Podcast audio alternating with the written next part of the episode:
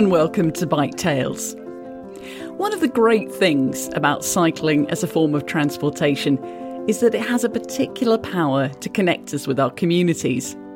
Travelling at a slower pace without a physical barrier between us and the rest of the world opens up possibilities for casual hellos, or when time permits, stopping for longer conversations with people we see en route. Four years ago, Tyler took this social aspect of cycling in Ottawa a step further by providing a vibrant online biking community with the opportunity to meet in person.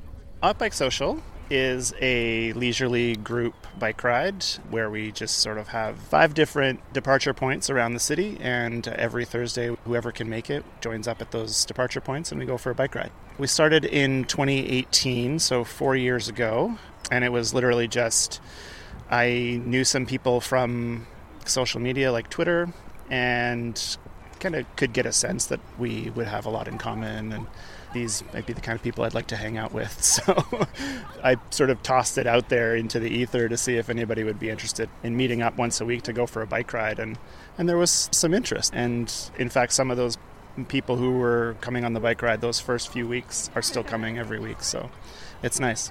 Ott Bike Social meets weekly between April and October and once a month during the winter at accessible start points across the city.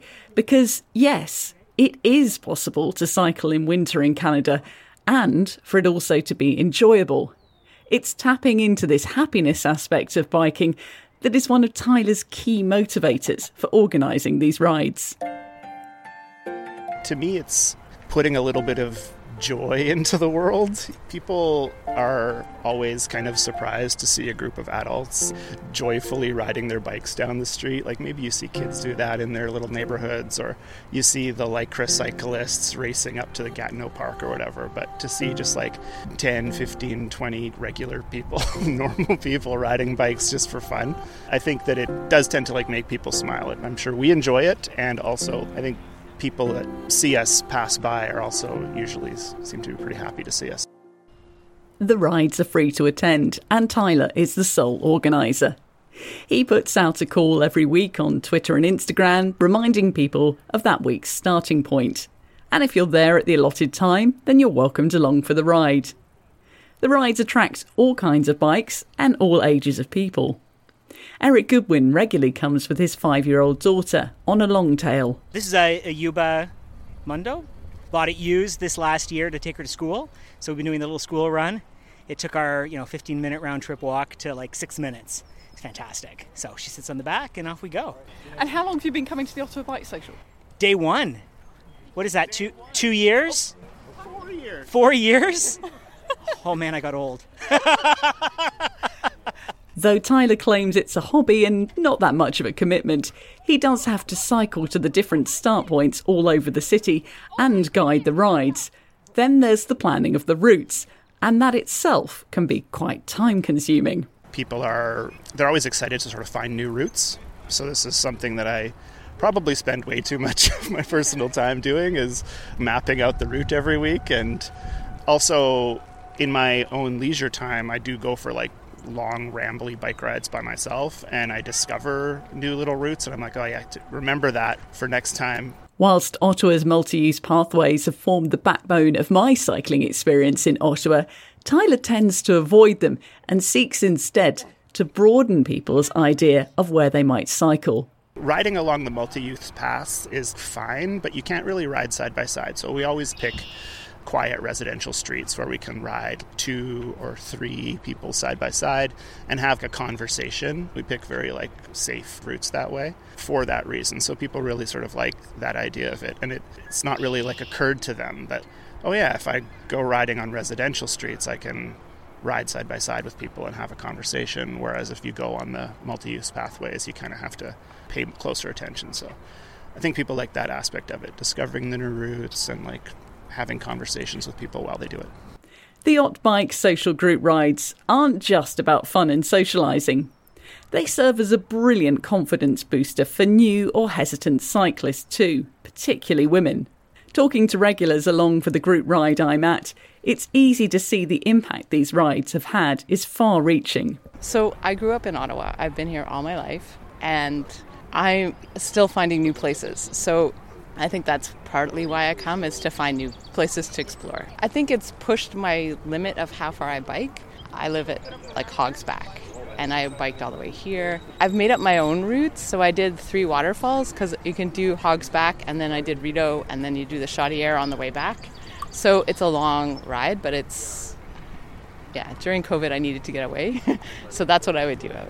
Julie, who we met in a previous episode as part of Via Beechwood, says she loves the confidence being in a group gives her.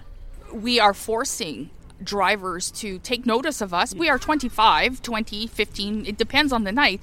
I remember one night last summer where we did the roundabout on the parkway and we literally stopped the traffic. And nobody honked but they all saw us because we were all taking our time and then we we went off onto the next driveway to ride. But that number of people that were driving was just a comfort to me. Uh, even if it's just one or two more people riding with me i feel so much more confident and comfortable. But when i'm on myself i seem to be on my guard and I'm looking backwards, I'm looking forwards, I'm looking at, literally in front of me and I'm looking, you know, 500 meters in front of me, what's coming up. I know you as a driver you need to be that way as well, but as a cyclist you're so much more vulnerable. I need to keep my guard up all the time, but when there's other people around me, uh, beside me, behind me, in front of me, I feel a little bit more relaxed.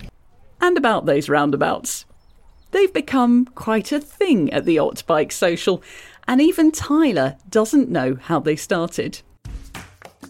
At some point, it became a thing. On the bike ride, we come across a roundabout and just go around it a bunch of times. I don't even know why, and I honestly don't remember when that started, but people have made it a thing. Like if we go near a roundabout and we don't go around, we don't go around it, people get upset with me. So like we always we always do. We're gonna hit one tonight actually. Not a roundabout, a cul-de-sac. True to his word, on the evening that I joined the group to record this episode, we did in fact run circles around a couple of quiet Rockcliffe Park cul-de-sacs, tinkling our bells. The silence in these roads was broken for only a few seconds, barely long enough for someone to register our presence and look out of the window. But there was a little moment of childlike joy as we biked these loops for nothing other than the sheer fun of it. Ottbike Social also attracts more confident cyclists and those looking to build upon connections within their community.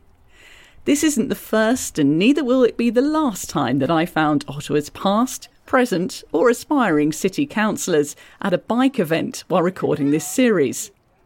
There's clearly a growing group of leaders who believe in the importance of active travel in the future of this city. My name's Laura Shantz. I've been coming to the Ottawa Bike Social for about three years now. Running for city councillor, it is a really great way to meet different people, to see different parts of the neighborhood that I might not go to otherwise, and to experience it by bike. So we really see some of those missing connections. We really see some of the things that for me as a fairly confident cyclist i might kind of gloss over it but for other people who you know feel a little more uncomfortable i kind of experience it more the way they do that i can see the spots that are missing see where we need to work on it and you know sometimes I even get to bring my kids along which is a lot of fun too because seeing how you know, almost six year old and a nine year old experience the world by bike is very different indeed. And it's also just fun for them to meet people and make grown up friends who cycle because there's only one other kid besides the two of them that cycles to their school. So it's great that they can have some biking friends too. Between the five locations that Bike Social starts at on rotation every month, Tyler manages to cover a good chunk of the National Capital Region, which includes not just Ottawa, but the city of Gatineau over the river in Quebec. Tyler has a fondness for the rides that start from Dundonald Park in Ottawa, the closest start point to his home in Centretown. But Adàwe Crossing in Sandy Hill, an area that is a popular home for both students and members of the international and diplomatic community, has the potential for some of the most interesting rides. This one, Adàwe Crossing, there's a lot kind of more different directions we can go we often go like straight across into Vanier Overbrook, or we can go up into New Edinburgh and Rockcliffe. We can go this way into Sandy Hill and Lower Town. Sometimes we go down into Alta Vista as well. This location is really good for having lots of different options. It's clear to see Tyler's understated passion for time spent on two wheels and the joy it can bring him and others.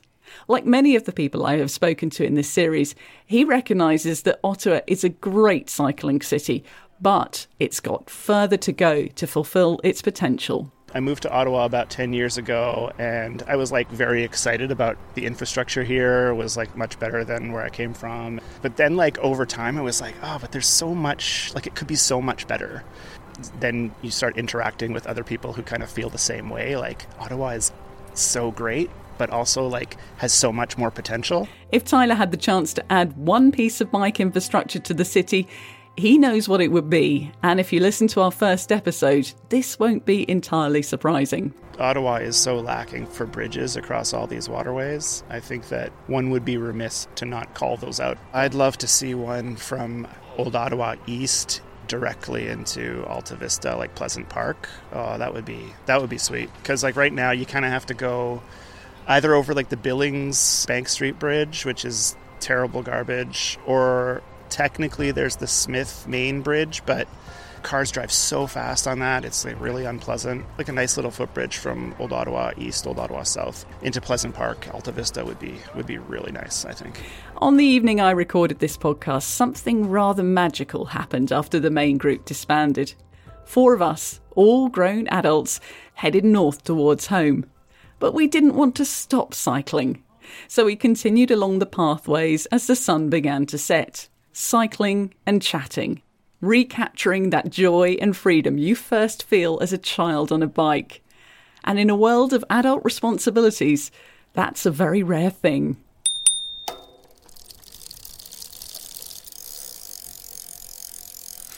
Next time on Bike Tales, I meet the group campaigning for more active travel space on the parkways in Ottawa. There are thousands of people throughout the region that love these parkways when they're open for active users. What could these parkways be if they were not reserved only for cars? To catch our next episode, follow along in your podcast app or join our mailing list at storysolutions.net slash biketales. Bike Tales is written, produced and presented by me, Clare Mansell.